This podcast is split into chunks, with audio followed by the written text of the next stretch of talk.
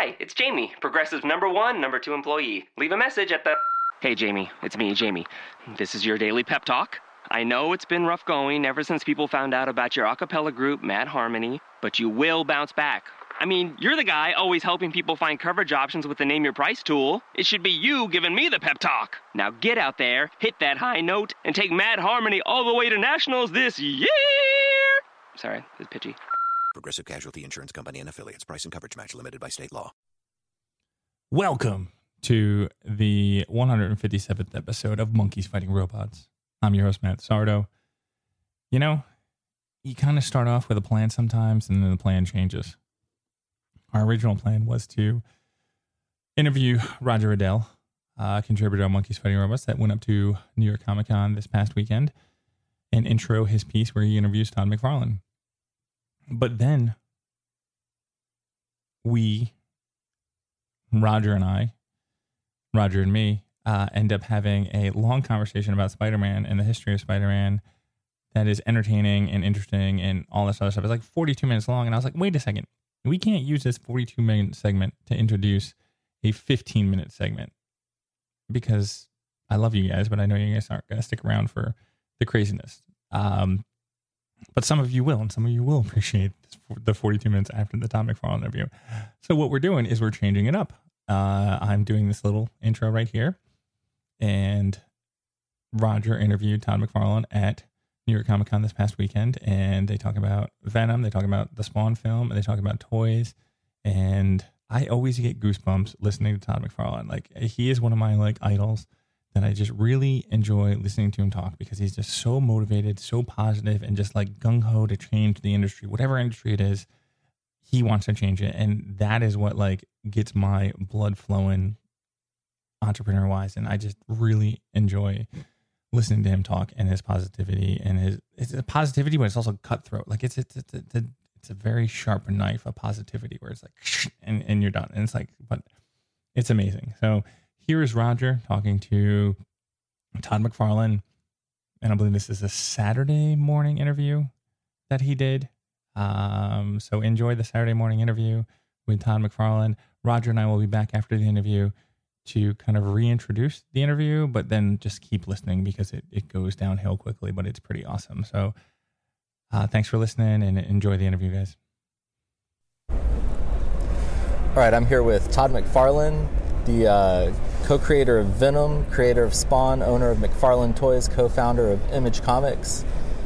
How's the uh, show treating you so far, Todd? How's the uh, overall uh, crazy cardio of, of this whole event uh, going? Okay, here, here's here's what I found out fairly early in my career because I've been going to these things now for, you know, since I was a kid, almost for 40 years now. All right, but and as a pro for thir- over 30 years now. Every convention is good, and here's why: because if you're if if you're a professional, and I've been that for close to 30 years now, is you come to the convention, you sit down, right? Not high impact. and then people come to you. You don't even have to work that hard. They come to you and they say nice things for hours and hours on end, right? So how how is it even possible to have a bad convention, right? So the moment I walk out of the convention, because the conventions are false positives, everybody says nice, you actually think you're actually doing everything right, and then you walk outside and then you deal with the real world, and then you go, oh darn it, and nobody cares who you are, right? So every convention's awesome to me. Every convention, I'm thankful to meet the fans, and because people who don't like you aren't going to stand in line for an hour to say that because they don't they've only got limited amount of time. They go they go to the people they like right? So you're basically preaching to the choir. It's good. Conventions are good. And so one of your most famous creations uh, had a movie come out recently venom. Yep. uh, and i saw that you had attended the premiere. Yeah. How was on that? Monday on monday yeah. They had it was funny because they, they, you know, they have the big premiere on the red carpet, except for the carpet was black, right? It was the it was the black carpet, which I thought was interesting just to start with. Um, lot, lots of fans were out there lined up, so I, I, went up and down, signed a bunch of their comic books and their posters and stuff. Uh, got to come in, meet some of the actors, uh, had a nice long conversation with Ruben Fleischer, the director. You know, very charming, pleasant man whose parents I met live in Phoenix, which where I, uh, they don't live that far from me. I thought was kind of cool. Uh, and then we had to sit down and, and see the movie. It was, you know, so I'm going, oh, look at that. And my and my wife who was with me said that there's an Easter egg in there. I didn't see it. So if you guys go to the movie, you can look for it because I missed it. Uh, Eddie Brock is going through some computer file of his girlfriend, and he looks at some paperwork, and the law firm. I wasn't reading the, the top of the paper because I was reading something else.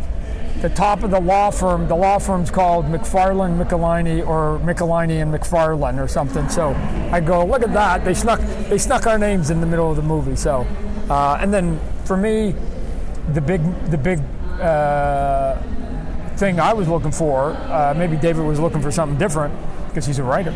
I, I, was just looking for the visual that I had created 30 years ago, which is this big, gnarly, nasty dude in a black costume. And minus the spider on his chest, I saw it. I saw I saw this big, hulking creature on the screen because the the first go around. Remember when they did it in Spider-Man number three, the Topher Grace? Yeah. Uh, the conversion didn't add that much weight to him, and and and again, I'm I'm just being biased and selfish. That in my brain, I'm going, no, no, no, no. Venom's huge. Venom's huge, right? He's way bigger than a normal human being, and and the the, the Sony movie, I saw this big hulking figure up on screen a lot. Yeah, and your other most well-known creation, Spawn. You're working on a movie for him right now. We talked about that last year. Uh, where are you at with that right now? I know that you've got Jamie Foxx cast as uh, Al Simmons. Yeah, and then we added Jeremy Renner as uh, Twitch, the detective that's in it. Um, just you know, brought on board not long ago Greg Nicotero uh, from Walking Dead fame. You know, he created all those zombies. Actually, worked on the first Spawn movie 20 years ago, and both he and I were you know were way younger. Uh, and and then he's also Greg's also directed more Walking Dead than anybody else. So when I sat with him, which to talk about the costume, and I just had a meeting with him literally two hours ago, offsite, um, that he because he's a director now understands some of the stuff that's in my head that might not be written down on paper. You know, I wrote the screenplay, so I might, might not be using the right word. And when I visualize it to him, he's smart enough to be able to sort of go, oh, yeah, yeah, I can do that. And we'll make it in such a way that it'll actually shoot good on camera and it'll show good on camera. And when I was meeting with him, he actually did some 3D outputs of some of the stuff that we've designed and he painted it.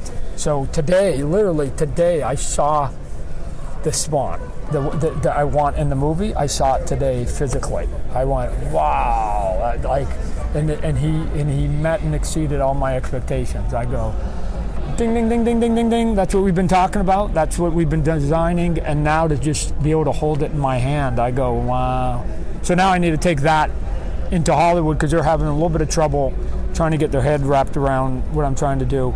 Uh, I need to tweak this script, I guess, a little bit more to just to fine tune it a bit for them, and then just get them out of that superhero mode. But I, uh, you know, again, if I bring in now these these printouts and my animatics and my imagery, and I do my song and dance, then maybe I can get them into a framework that when they read the script will make sense to them, which is basically it's just a creepy movie, right? I mean, you can do The Nun and you can do Halloween, you can do Spawn, right? So, but if you if you're thinking of the Avengers, then then what I'm trying to do falls completely apart. It doesn't make any sense. Yeah, and I've been rewatching the animated series uh, from HBO recently and rereading some of the early Spawn books. Uh, so, how does the overall tone that you're going for kind of compare to those? Yeah, so the the, the, the original movie 20 years ago was a PG-13 movie. Then we did the the R-rated uh, HBO stuff that had every warning on it, if you remember. Right? There's only five. We had all five. Um, we, uh, over the years, I've had way more response to the HBO of people going, "Oh, that was way darker and way grittier." So, take what we did on HBO, and then and then quadruple it in terms of just the dark sadisticness of it, right? So, if you want a serious tone, I don't mean blood and guts and gore. I'm not talking about any of that. I'm just talking about serious, harsh, scary, creepy, insane, messed up stuff. Then then that's where we're going. And there were there, especially in the third season of HBO, I thought we we got closer to what we're talking about. I want to go way beyond that, but you know, there's we laid some of the blueprint down there.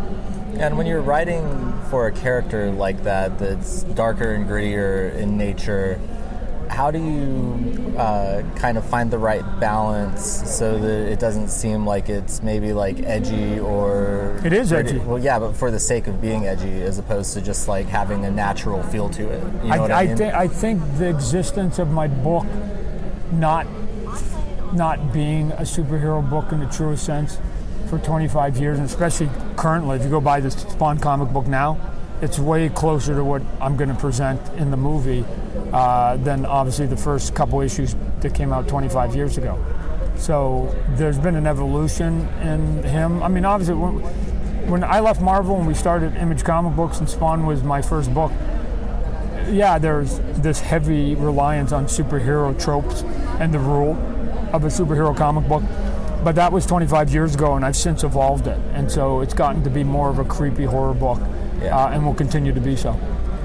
Yeah, because like what I was getting at was like, how do you avoid, I guess maybe things coming off as um, uh, cliche uh, if you try to. I guess there's like a forced edginess to some things that that you know some writers try to avoid the uh, if you get what I'm. Uh, yeah, yeah. About, well, here's what here's what I would say. I, I, I don't. It. Let's just get a way that you can do super creepy superhero first before we worry about the cliches of that, right? Yeah. I've got to just get people to accept that you can even get away and do super creepy superhero stuff, right? So I, I, I you know, because there's either just superheroes or there's creepy, and there, there, there hasn't been sort of like the hybrid. Now, maybe it's because nobody wants it, and maybe because there's no there's no need for it, and I'm just a man on an island right now. But when I give talks, and I'm going to meet some people, and I did a couple yesterday, I'm going to give a, uh, another one tomorrow. I just think I think there's a hunger among adults, not eight-year-old kids, amongst yeah. adults, and I'll put adults as 15 and up, that just are waiting for somebody to give them something super seriously dark and creepy and messed up at least once. Just just show it to us and then we'll tell you whether we like it or not. Superhero movies, there's lots of options now. So there's they're getting that diet. That diet is being filled.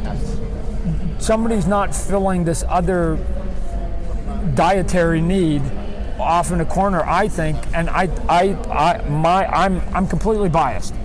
I think that that hunger is bigger than the studios know right now because because I keep seeing it. You know, like I said, two weeks ago, um, uh, Nun opens up to 55 million, 55 million, and then and then in two weeks, the Halloween coming out, and I think it's tracking around 65 million. I mean, it, it's going to be the biggest, not the biggest, you know, horror movie opening in October. It's going to be if it if it opens up to the number they're saying Venom might break the record for October this weekend, and it will only last two weeks because Halloween may shatter that record in two weeks from now. So there is a hunger for creepy, scary stuff out there. Yeah. And speaking of Halloween, I've seen some posters that you did for that floating around. Oh yeah, so I, I just saw one. They hadn't given me one yet, but yeah, I did a I did a poster, and one of the things we talked about was that the the mask has got a lot more detail to it. So I went in there and, and did you know, maybe more detail than I should have, but you know, I put a bunch of lines in there just to show some of the texturing that it's not that same sort of plastic head that you were used to. There's there's a little bit of, of texture and bounce to it. So. And uh, with McFarlane Toys right now, uh, with Toys R Us going out of business earlier this year, even though they're talking about making a comeback now, how does that kind of impact you from a toy maker perspective? Um, didn't it, it, it, I mean obviously it was it was disappointing and it was uh, and it's an impact. I don't think it was probably as big an impact as it probably was for you know big companies like Hasbro and Mattel that were selling you know tens tens of millions of dollars into those stores, right? So they they lost a one-stop place where they could they could get a lot of revenue and a lot of capital. We just now have to take what we were selling to Toys R Us Uh, and at times, the last five, six years, they were they were at odds of what they were trying to do. So sometimes they were into our stuff and collectibles, and sometimes they weren't. And and it was it was sort of a mixture depending on who was in charge. And so we, we've been able to fairly quickly sort of spread out what we lost at Toys R Us to you know other retailers. I mean, we live in a brave new world now. There's a thing called the internet, right? And there's lots of people that are, buy stuff on the internet and sell it direct. It can be just as geeky, if not obviously way more geeky than a store like uh, Toys R Us, right? And how's the uh, construction aisle treating you all? Uh, is it still doing probably the best business? The construction aisle is an, an interesting one because it, I'm, I'm getting a sense that it's shopped by moms and dads in a younger generation. People who are hardcore action figure collectors or hardcore Star Wars or something like that don't necessarily then also go into the construction aisle and say, "Oh, and I need everything Star Wars in the construction aisle too." Right? So it's a it's a different dynamic. So I'm finding that probably we go forward, we're going to continue to do construction that probably will still be in a 7 to 16 age and not not probably do things like aliens and predator. I think that probably belongs in statues and and uh, action figures and, and other areas that aren't that aren't construction. And what do you have on the horizon uh, in the next year or so that you're excited about uh, toy wise? Um, well, we got Fortnite, which is a giant, huge brand. I just came from a meeting uh, from one of their headquarters with the head, de- head designer there on Tuesday. We cooked up a lot of crazy ideas because he's just a little 12 year old boy in a man's body like I am. So we just we had a bit of a simpatico meeting that we're going to go. Oh my God! What if we did this and this and this and this and this? Oh my God! And then he showed me a bunch of stuff that's coming out in the next year. So uh, we've got we've got that. The Destiny toys are doing good for us. Obviously, all of our sports toys, and uh, you know things like Stranger Things. We're continuing to do all the things that we're known for.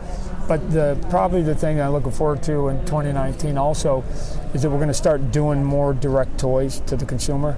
So we're going to go back to our roots, and you're going to see more dragons and more monsters and more tortured souls and more twisted stuff. I mean, all that stuff that we've sort of built our reputation on we're going to go back to it and start making those again. And, and, and, and if the stores that we used to sell them aren't in business anymore, which they aren't, Tower Records and KB Toys and Suncoast and all those places that used to support us, that since they're not, they don't exist, we'll just sell it straight to the consumer, right?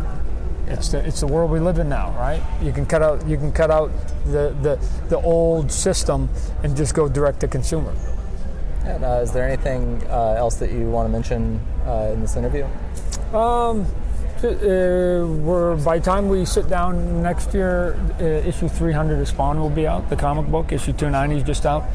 Um, I tried a new thing with issue 290 where people are doing variant covers. So we did a variant black and white, but not just a cover. I made the whole book black and white. So it's a, it's a variant book. You can get a variant book. So one's colored and one's black and white. Uh, and, but as we get to issue 300, which will you know be right at the momentum, hopefully, as we're getting ready to release the movie. But the biggest sort of more exciting issue is the very next one, issue 301, because that sets a record. Right, years ago there was a book called Cerebus, the Aardvark, and and it, it, it had 300 issues, and it was an independent comic book. And so Spawn, when it gets to 301, will now be a record setter. It will be the longest running independent comic book in North America history. So I, am going, oh, and that, that will probably have come out just before New York Comic Con next year. So I'll, I'll, I'll, be, I'll be riding high on a, on a couple of big events, issue 300, 301, and then hopefully I'll be able to drop a, a, another trailer, you know, at that point to get everybody sort of excited about what we're doing. I also signed you know, developing some TV stuff, so we'll be making an announcement about some of that. And I think as early as next week, and we'll just keep pushing the boulder up the hill and just see where, where it all lands. Hi, that was the Todd McFarlane interview, and we will restart this podcast right now.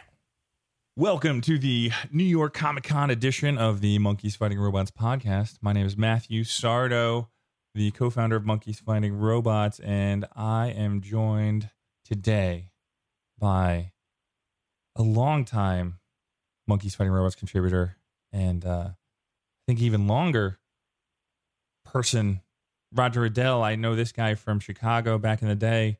He came to my last birthday in Chicago. I never met this guy forever, and we communicated online. And then he shows up at my last birthday in Chicago about seven years ago. And uh, you know what's funny is I can't remember what you were dressed up as. I think you were just uh, in my head. You're always heavy metal, Roger.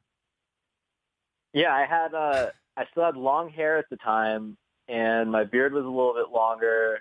And I think I showed up in jeans and a black T-shirt, and I was uh, Thor, uh, Donald Blake. Oh, Yeah. that's yeah. And that was like I think it's. I mean, I don't know. Did the Thor movie come out at that point in time? I'm not even sure if the Thor movie came out at that point in time yet. Yeah, it came out the previous summer, and there was the Donald Blake reference when he puts on that black T-shirt, and there's a Donald Blake name tag on it. Oh yes, I remember trying to like because I went to San Diego Comic Con that year, and they were giving out um, Captain America shirts or the Donald Blake shirts, and I was desperately trying to get that Donald Blake shirt, and it was a no go. It was a no go, and uh, I ended up with a Captain America shirt that I've I've had forever. So I, I that was that was good times. But um, oh yeah, I was thinking about that because I was because Chris Evans just came out and said, you know, goodbye to fans and everything, and I went digging through my phone, and I went to one of the first screenings of Captain America: First Avenger, and Chris Evans was in my screening, and he gave a little speech before, and I was like, this is the most amazing thing ever. But we we still we didn't really know what it meant at that point in time. We're like, "Yay, it's a Captain America movie! This is awesome!" And and we didn't really know what we were getting at that point in time. And um, but here we are now with Avengers: Infinity War and the the fourth film coming out, and and it's just been an amazing eight year run that he's had. Yeah, what's your theory for how they wrap up his story? I I've been talking about this. Uh, one of my buddies that I go to press screenings with, um, we've just been talking about how Marvel works with their film franchises, and they kind of try to box out DC uh, with their films. You know, because they didn't. You know how DC didn't have Darkseid, um, and I'm trying to think of how the couple other films that they put out that have kind of blocked out characters that DC's wanted to use. But I really think Avengers 4 might be a flashpoint where they start the universe over without these people existing. And so then you get like a a flashpoint universe where Captain America's alive, but like something's off kind of thing. So then like DC can't use flashpoint. It's like, wait a second, Marvel just did that. yeah, I mean, one of the things that I've heard Captain America wise is that maybe he just goes back in time and stays there. Oh yeah. I I definitely think that Chris Evans is going to take some time off and um the one of the most amazing things about Captain America is Chris Evans could take 10 15 years off and come back as I really don't know how old he is, but he can come back as 55 year old Cap and put on an awesome show too because that is a storyline that could happen. Yeah. Do you think they do uh, Bucky Cap or Sam Cap after him? Oh man, um, that's a tough one because I would like to see the guy who plays Bucky Barnes do a Luke Skywalker movie because he looks exactly like Luke Sky, Mark Hamill when he was a kid. You know, when Mark Hamill was in Star Wars. So I'm leaning towards Bucky becoming Luke Skywalker. So I guess I would want a Hawkeye Captain America. Yeah, but are they turning Hawkeye into Ronin in Avengers 4, though? Oh, not Hawkeye. I mean, um, Falcon. I was Oh, my yeah, Falcon. I'm, we were talking about DC, so I was like in Hawkman mode, and so I was like, I get him. That's where my crossover comes in. So yeah, because I wasn't, uh, because you were D, you were you were at you're at New York Comic Con this weekend, and that's why we're that's why you, you actually called in. Um, and I want to say you were at one of the panels where they were talking about possibility of a DC Marvel crossover happening again. Yeah, it was the uh, Marvel Next Big Thing panel, and CB said that there's always communication between Marvel and DC about potential crossovers in the comic books, but that there's nothing in the plans right now. Because uh, there had been a fan who came up during the question and answer uh, part of that panel who brought up the amalgam universe from back in the 90s and wanted to know if they were going to do anything like that anytime soon. Oh man, yeah, I, the 90s were because I've been going back and looking at stuff, and I've been decorating my like office slash studio, and I've been going back and buying like 90s action figures. Like I got myself a, a what you call a Max figure, and I got myself a Grifter Wildcats figure, and and then I was reviewing Venom, so I was flashing back. I was rereading old Spawn issues, and the '90s were just crazy. And um, if you, I, I encourage everybody to take out a book from the '90s, your favorite book from the '90s, and open it up, look at it, and then lay your favorite book from like this year next to it, and just compare how far comic books have evolved and it's just mind blowing when you set them right next to each other. Oh yeah, I can guarantee you that uh, anyone who goes back and rereads Maximum Carnage at this point uh, isn't going to be as impressed as they were when they read it as a kid. oh man, um, you bring that up, and I remember because this this was like my heyday as you know as a teenager, and so Terminator Two comes out, and my mind is blown when that comes out. And it's just like one of the most impressive action movies that I've ever seen, sci fi movies. I'm like, oh my God, this is amazing. And so then I'm reading comic books and, you know, you got Venom doing his own thing and everything like that. And then like Carnage comes out and then there's the origin of the first couple issues of Carnage, um, that story arc in Amazing Spider Man. And I was like, wait a second, this is Terminator 2.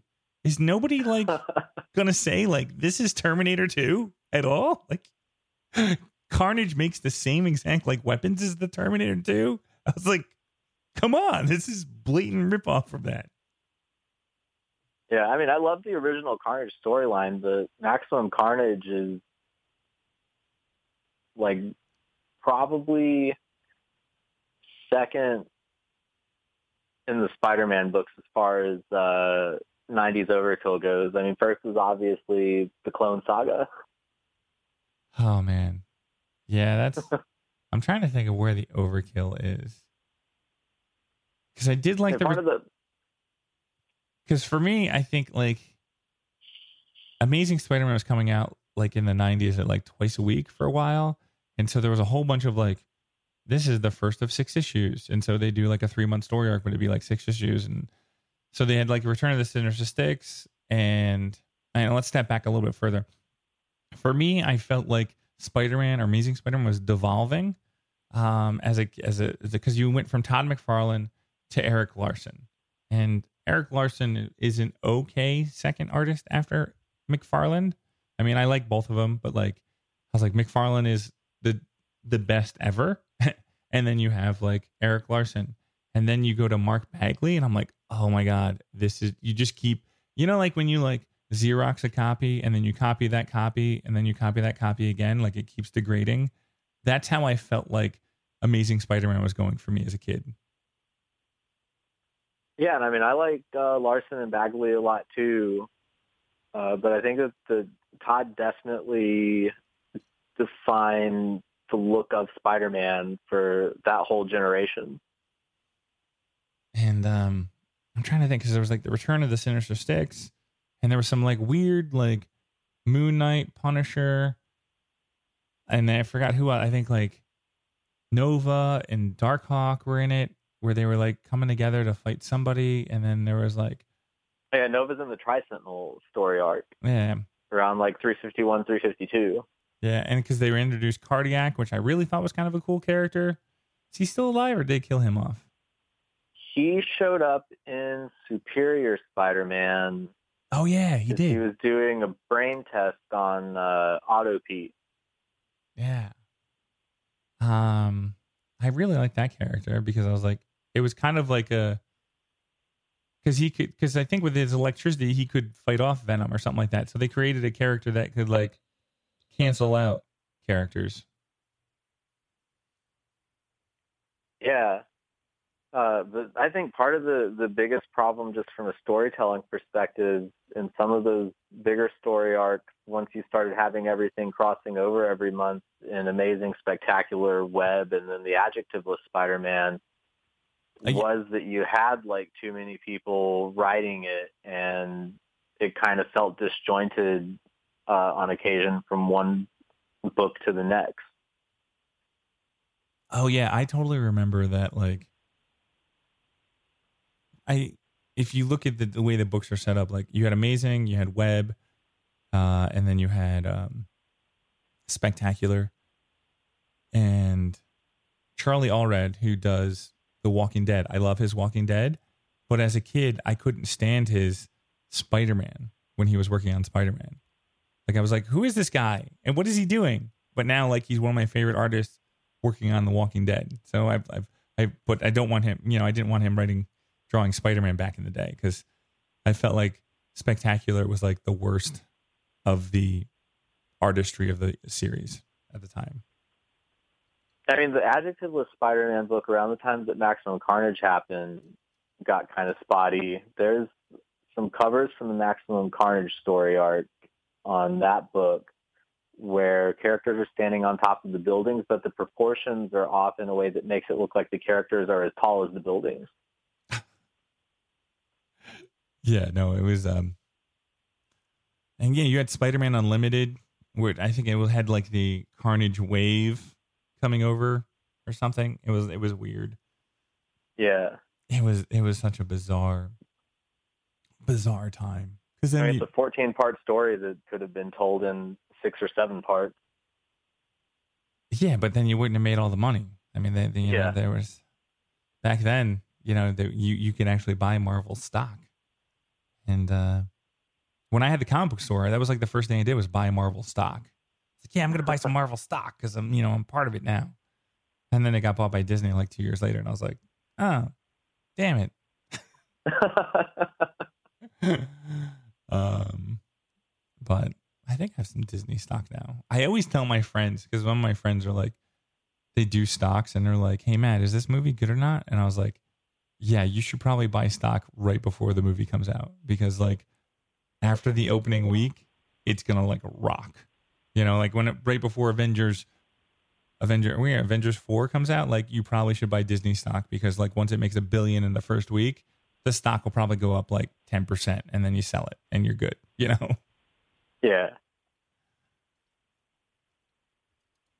All right, so let's like quickly. I mean, you went and interviewed Todd McFarlane, and this is going to be the the Todd McFarlane interview is going to be the highlight of this podcast. Um, and I already edited it down, and and you had some great questions, and you talk about Spawn, and you talk about Venom, and there's some really good stuff going on there. And I always really like talking when you talk to Todd about business stuff. Like that. I consider the toy end where his business mind turns on, and that's always interesting to see how he thinks because um, I I look at Todd McFarlane as one of those people. Uh, like I look at him like the um, as one of the the genius founders. You know, like the guy who invented you know the iPhone. And um, I'm trying to think of the crazy the crazy CEOs of companies because like he has a whole nother level of himself that he just pushes. It's so competitive, it's so crazy, and he wants to be the best.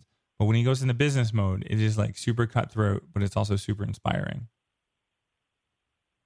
Yeah, I mean, arguably he pretty much started this whole like adult uh, action figure line type of thing with Spawn and with a lot of those horror movie uh, figures that he's done over the year, and the like the Metallica and Kiss figures and things like that.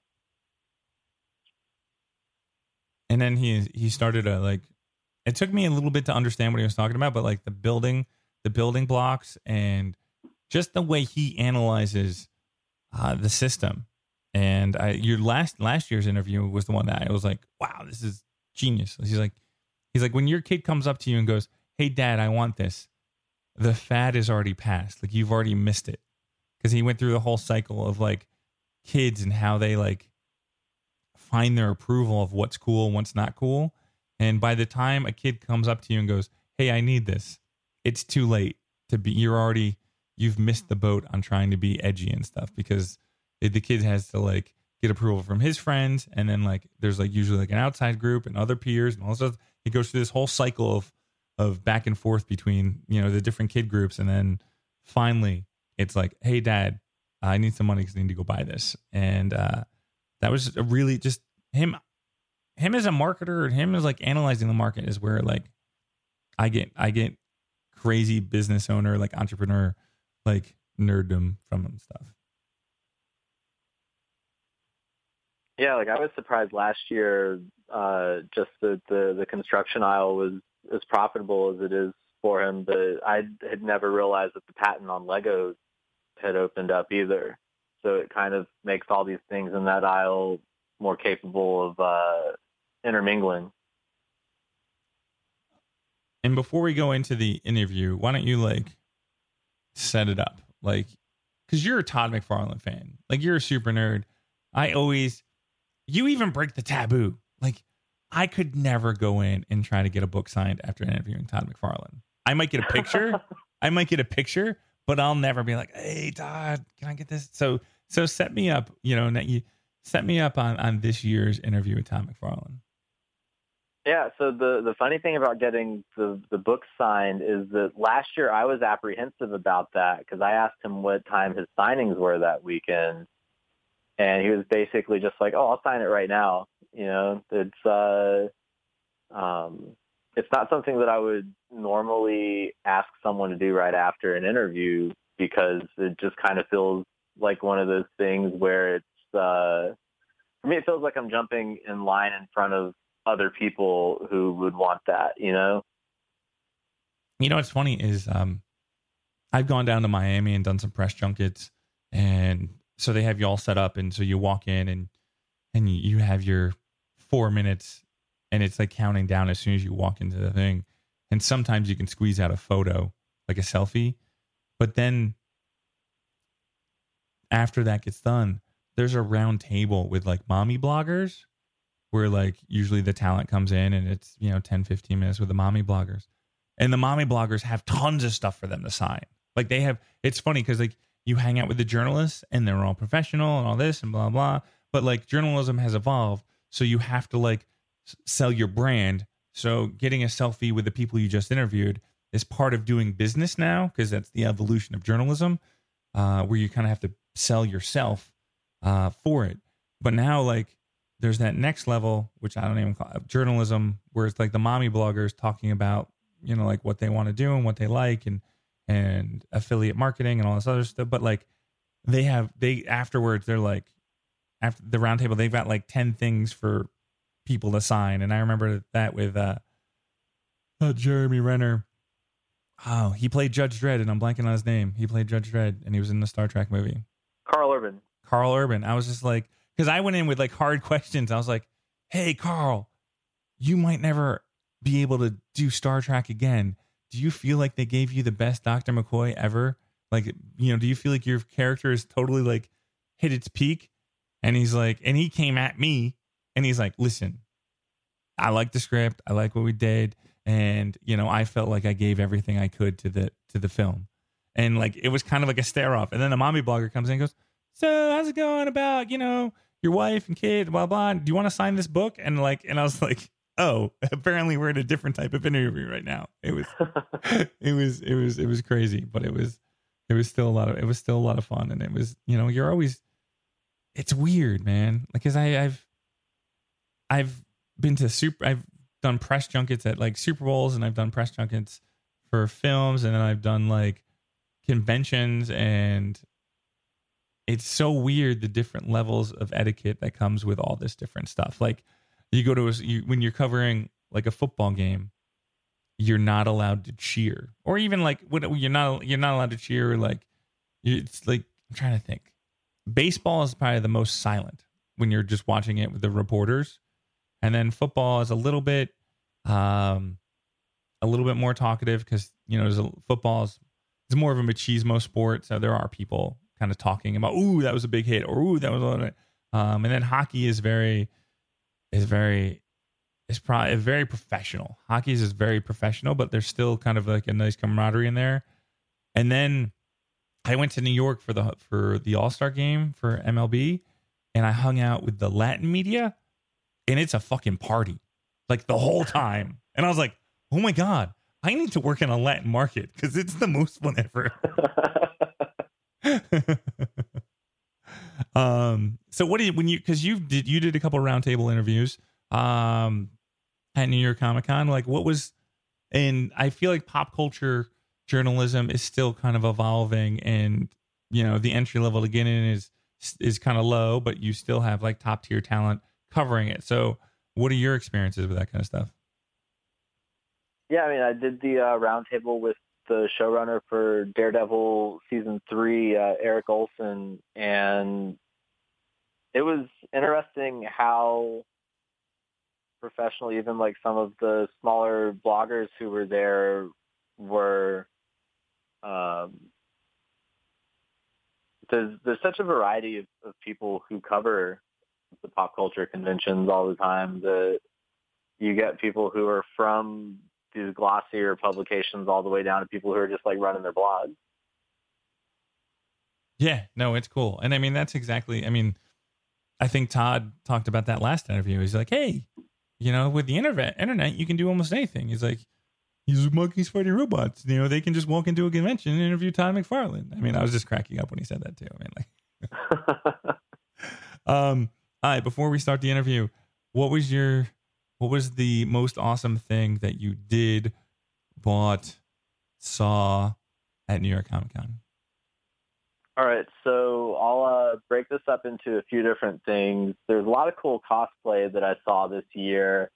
One of the more interesting ones that I saw was uh, TMNT uh, Raphael, who basically looked exactly like the movie costumes from the early 90s. And I don't know how much this guy spent on that costume. I imagine it was a small fortune, but it looked fantastic. And then there was a group of people doing symbiote cosplay, and it was some of the best symbiotes that I've seen. There was like a seven. Whoa, whoa, whoa, whoa! Yeah, I know you saw Venom, and they said symbiote, but you know it's symbiote, right? Like that's that's that's the common law. Symbiote, it's not symbiote. Don't give those. Don't symbiote. yes. See, I thought that the problem. I thought the problem with Venom was that she said symbiote. Oh, it could be. It could be. I don't know. I just I just, I just, I just remember when the first trailer came out, and everybody was like, "Oh man, nobody could, nobody could give them, nobody could say anything like about that. They probably should pronounce it differently." yeah, I mean, you know, I'm from Kentucky originally. And we don't really know how to talk there in general to begin with. but uh, yeah, so there was there was a Venom Wolverine, and I'm sure you've been to enough conventions at this point that you know how difficult it is for people to do either a Venom or a Wolverine cosplay alone that doesn't look cheesy. But this guy nailed Venom and Wolverine together. And that was fantastic. Yeah, the co- uh, the cosplay is just insane how is how it's evolved. Because Yeah. I it's got to be their hobby.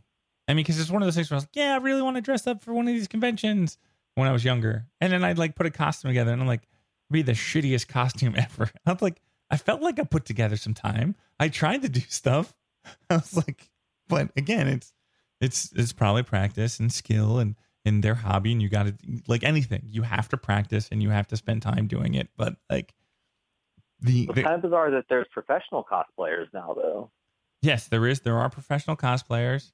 Um, in my last MegaCon, I earned a lot of respect for some of the professional cosplayers because there was this one girl who she came up each day dressed completely different in a top notch top notch costume, full makeup, changing her what whatever she wanted to be, whether she was like an elf to Wonder Woman, and then just kind of I forgot what the the other three days were, but she had a line of fifty people always, and she was always critiquing other people's cosplay, like, "Oh my god, let me look at your outfit," and like so compassionate, so complimentary. And I was like, this is why you have a line of 50 people, you know, always to talk to you because like you're giving more back than you're taking from people. You know, does that make sense?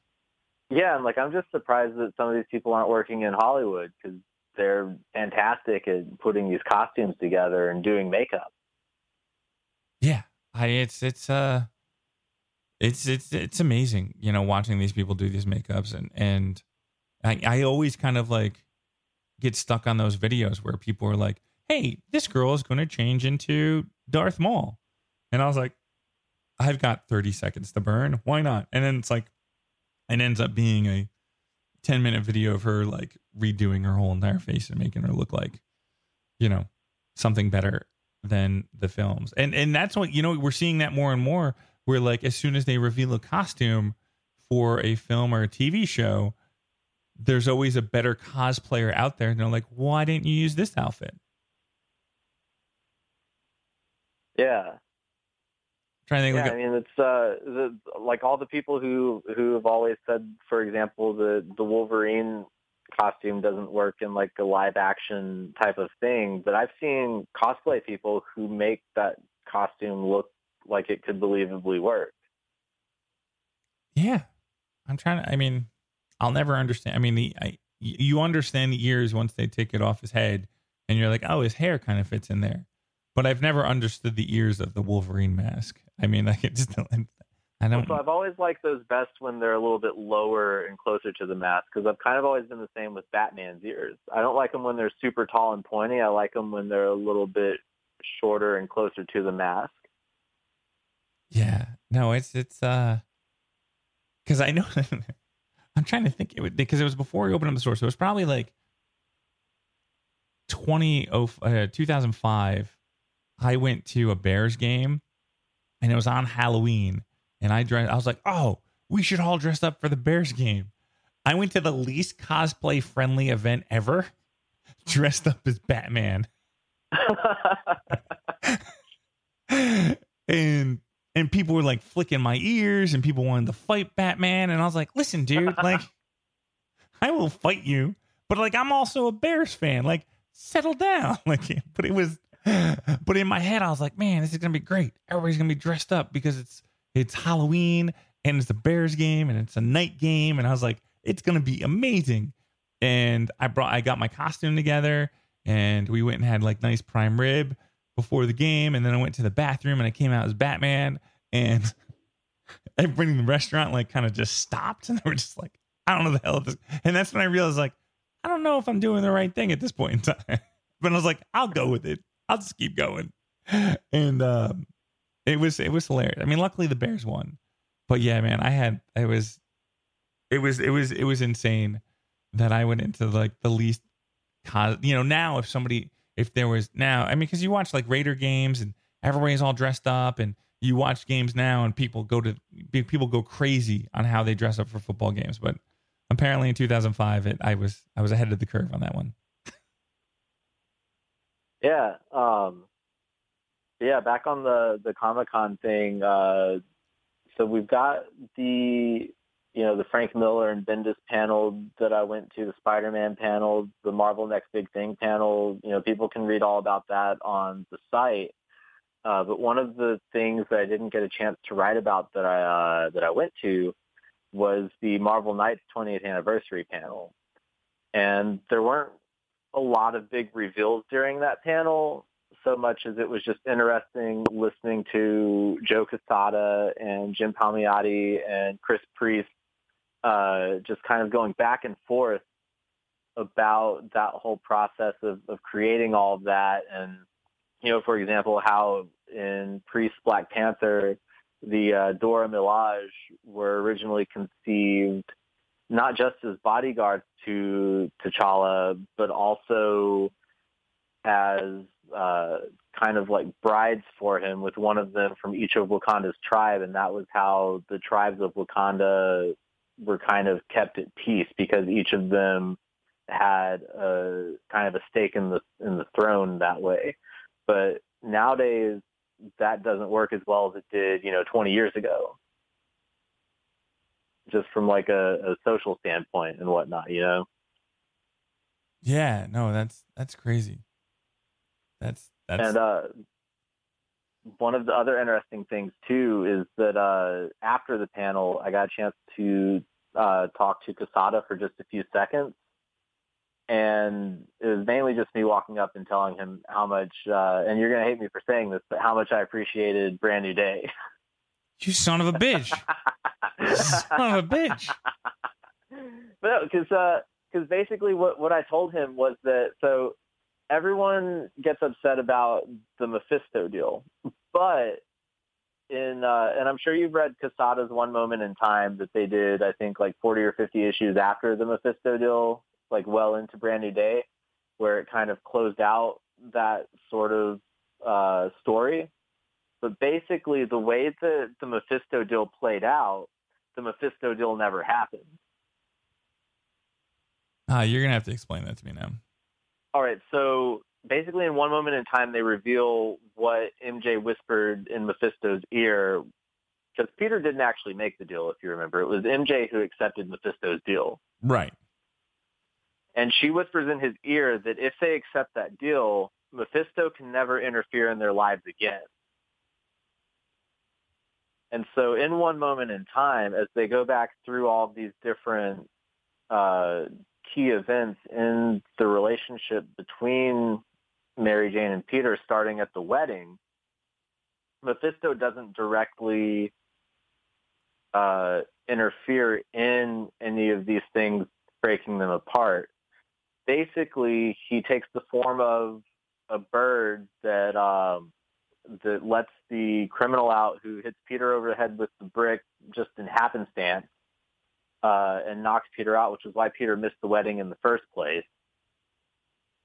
And then he takes the form of a nurse in the hospital when Aunt May is shot because basically Peter and MJ were still together after uh, after Peter accidentally blew the wedding. They just weren't married that whole time. But then they split up eventually uh, at that point in continuity because when Peter makes the deal with Doctor Strange to erase his identity after he's able to revive May, because May flatlines at one point, and he's successful in reviving her uh, during the last panel of one of those issues. I think it's the third issue. But basically, what splits up Mary Jane and Peter as a result of all of this is actually that when Peter made the deal with Doctor Strange to put that mind wipe uh, in place regarding his identity with everyone, he kept MJ in the know, and MJ wanted to forget that he was Spider-Man because that was her big hang-up with the relationship, was that she didn't, she couldn't live with Spider-Man because Peter was constantly in danger. Yeah. Yeah. Yeah. I, I, was like, I knew I knew there'd be some anger coming up here at some point in time. Yeah. Um, So I was like, I was like, yes, this is all yeah. coming back to me now, and uh, and I was like, I was, I, we started off with such a happy conversation, and then you had to, had go this way. Um, my biggest thing with with the Mephisto thing is is if you know the way it went down, if they just had a thing where they were just never happy, you know, and where they could never be happy. Because I'm trying to think, I can't. I mean, it's been a while because I read it, you know, a couple times back then, and I really haven't revisited. But I remember being like, okay, so what you're telling me is Mephisto's going to kind of erase things, but like, I think he mentioned something about like you're always going to feel like you're missing out. You know, like you're going to be dating Peter will be dating a girl, but it'll never be good enough, kind of thing. And um, you know, I was I was hoping that like this love conquers all theme would kind of go through it, where like they didn't have to necessarily get back to you know they didn't have to get married again but they would realize that they've always loved each other. And it, that could take 200 issues or 300 issues where like peter would be going on dates and things would just be like messing up for whatever reason. And then like mj going through her personal life and and that stuff not working out. And then like it would give you little glimpses as a reader that like oh yeah they're they're struggling and then you know because they've done it with like wolverine with no more mutants like one of them one of them would figure out that there was a previous life where they were like together and stuff you know and and, and I, I thought that there was a greater storytelling to be had than just kind of like wiping the slate clean and then back to that my basically is what happened with both of them relationship wise over the course of two or three hundred issues. Yeah. Because I yeah because I just I, I guess I realized I mean I haven't I haven't really read Spider Man in in a little bit, but I was like I saw that MJ and Spider Man and Peter Parker are back together, and I was like oh okay this is this is cute, you know. I, I Spider Man for me now is like I'll read it in giant chunks of like thirty issues now, because I, you know, it's because I'm still so because basically with one brand new day or one more day, that's where I end my run. I was like, we had a great run. I had tons of issues, start to finish. This is my generation of Spider-Man, and then like whatever comes afterwards, that's your generation or somebody else's generation of Spider-Man, which is fine. And I've come to terms with it, and I'm like, this is this is my run right here. You know, I'll take the Clone Saga. I'll take that bullet. You know, I'll take that all in. Um, and uh, but no, it was it's it's still it's still tough for me because like when I think about that, when they're like, oh man, we can't write good stories with Peter married, and I was like, well, you get better writers. Don't be fucking lazy. That's my biggest thing. I mean, like, I mean, just think about it like Todd McFarlane style. Like, if if a pitcher threw out 100 miles an hour and all the batters came back, oh man, we can't hit 100 miles an hour. Like all those players would be cut, and they would get a batter. They would eventually get batters that could hit that pitch, you know, or they would keep trying. They wouldn't say like, "Hey, we need to change the rules to where the pitcher couldn't throw 100 miles an hour anymore so that we can play baseball." I mean, it doesn't make sense. Yeah, but I think I think there's a place that we can both agree here, though, is that at least with the Mephisto thing, they didn't go the route that they did the previous time that they split up Peter and MJ, where she was just on a plane that blew up. Yeah. And then they believed, like he believed she was dead that whole time, but there was some kind of weird thing where they somehow brought her back. Yeah, and I, that's the other thing is like the the other thing is I was like Aunt May could you know if you want to evolve the character and, and everything like that, kill Aunt May off and grieve and like move on. I mean that would be another thing, you know. But They it's, gave her a pretty good death in 400, and then they had to bring her back. Right. But now, but if you think about how, man, I can't believe we're going down this wormhole of Spider Man. It always does it to me.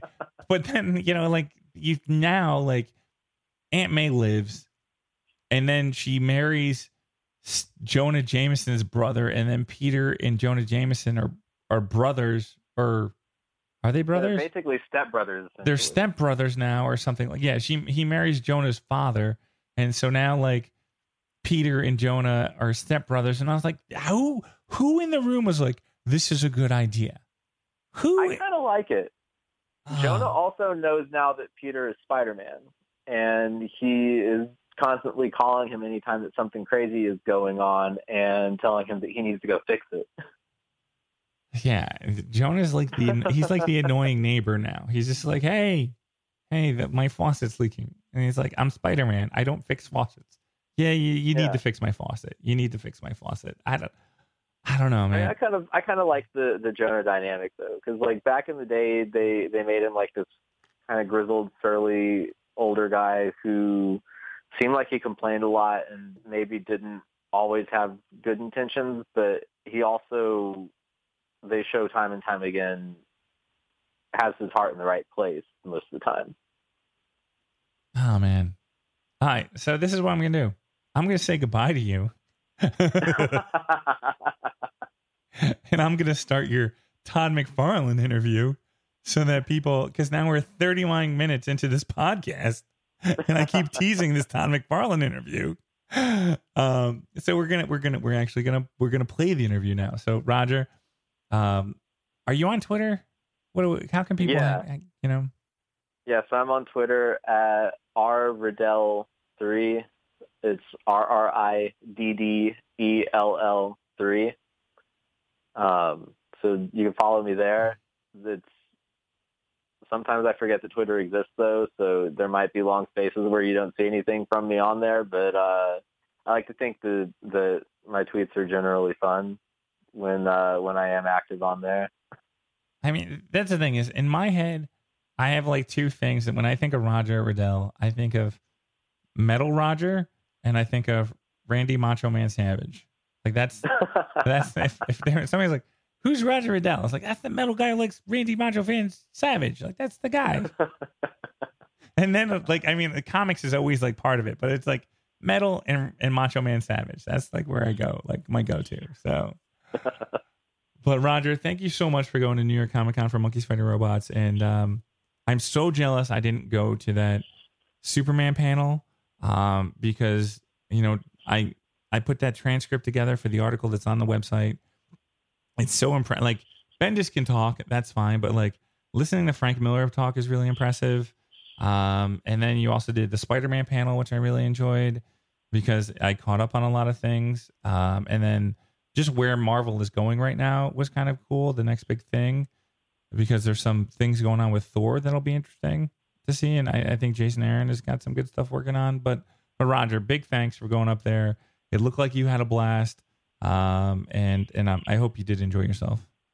Oh yeah, I was you know more than happy to go up there and uh, go to all these panels and uh, talk to Todd McFarlane, who, as you know, has been my favorite comic artist of all time since I was a kid, like, and probably around the time that I started reading comics in like 1992 when I was reading some of the, the, at that point it wasn't as, uh, as distant, you know, back issues, but, uh, yeah, I mean, I grew up basically idolizing his art and trying to mimic it as a kid. And, you know, now I get to go up there and talk to him. And then, uh, between all of this stuff, it's been close to like $400 on Spider-Man comics. So You know what's funny is I'm reading this right now, and you know what I think I'm going to do because like the interview is probably I don't know maybe 14 minutes. I'm probably going to introduce the interview at the beginning of the podcast so people can listen to Yeah. that, and then be like, listen, if we we this was the original plan was to have a conversation, introduce the introduce the interview, but then we went on we talked about Spider Man for 42 minutes now, and um so here I'm, I'm, basically what I'm going to do is we're we're changing it up live right now. I'm going to put the interview at the front of the podcast, and this is how we're going to close it out. So um, I'm Matt Sardo. You're Roger Riddell. This is Monkeys Fighting Robots. Follow us on Facebook, Twitter. You know, go to our website, do all those fun things. Um, and and what I'm going to ask from you, Roger, is to close out the show with your best Macho Man quote ever. Oh man, I need to think about this for a little bit. Uh, put me on the spot here. Uh, monkeys fighting robots. Ooh, yeah. awesome, my friend.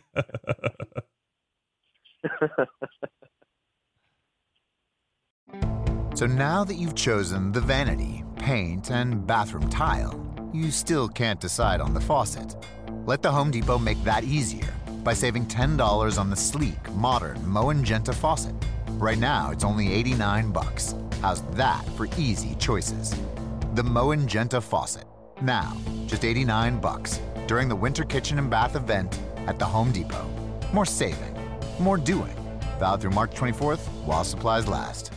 Up to 70% off. That's right, at Court Furniture Clearance Center. Get up to 70% off new retail prices and choose from a wide variety of previously leased furniture and decor for your home or office. Sofas from $199.99, bedroom sets from $399.99, dining sets from $299.99, and more. All items are court certified, guaranteed, and in stock, ready for delivery or to take home today. Make the smart choice and visit one of our five locations in the DMV or go online at courtclearancefurniture.com. Mention Radio 20 and get 20% off.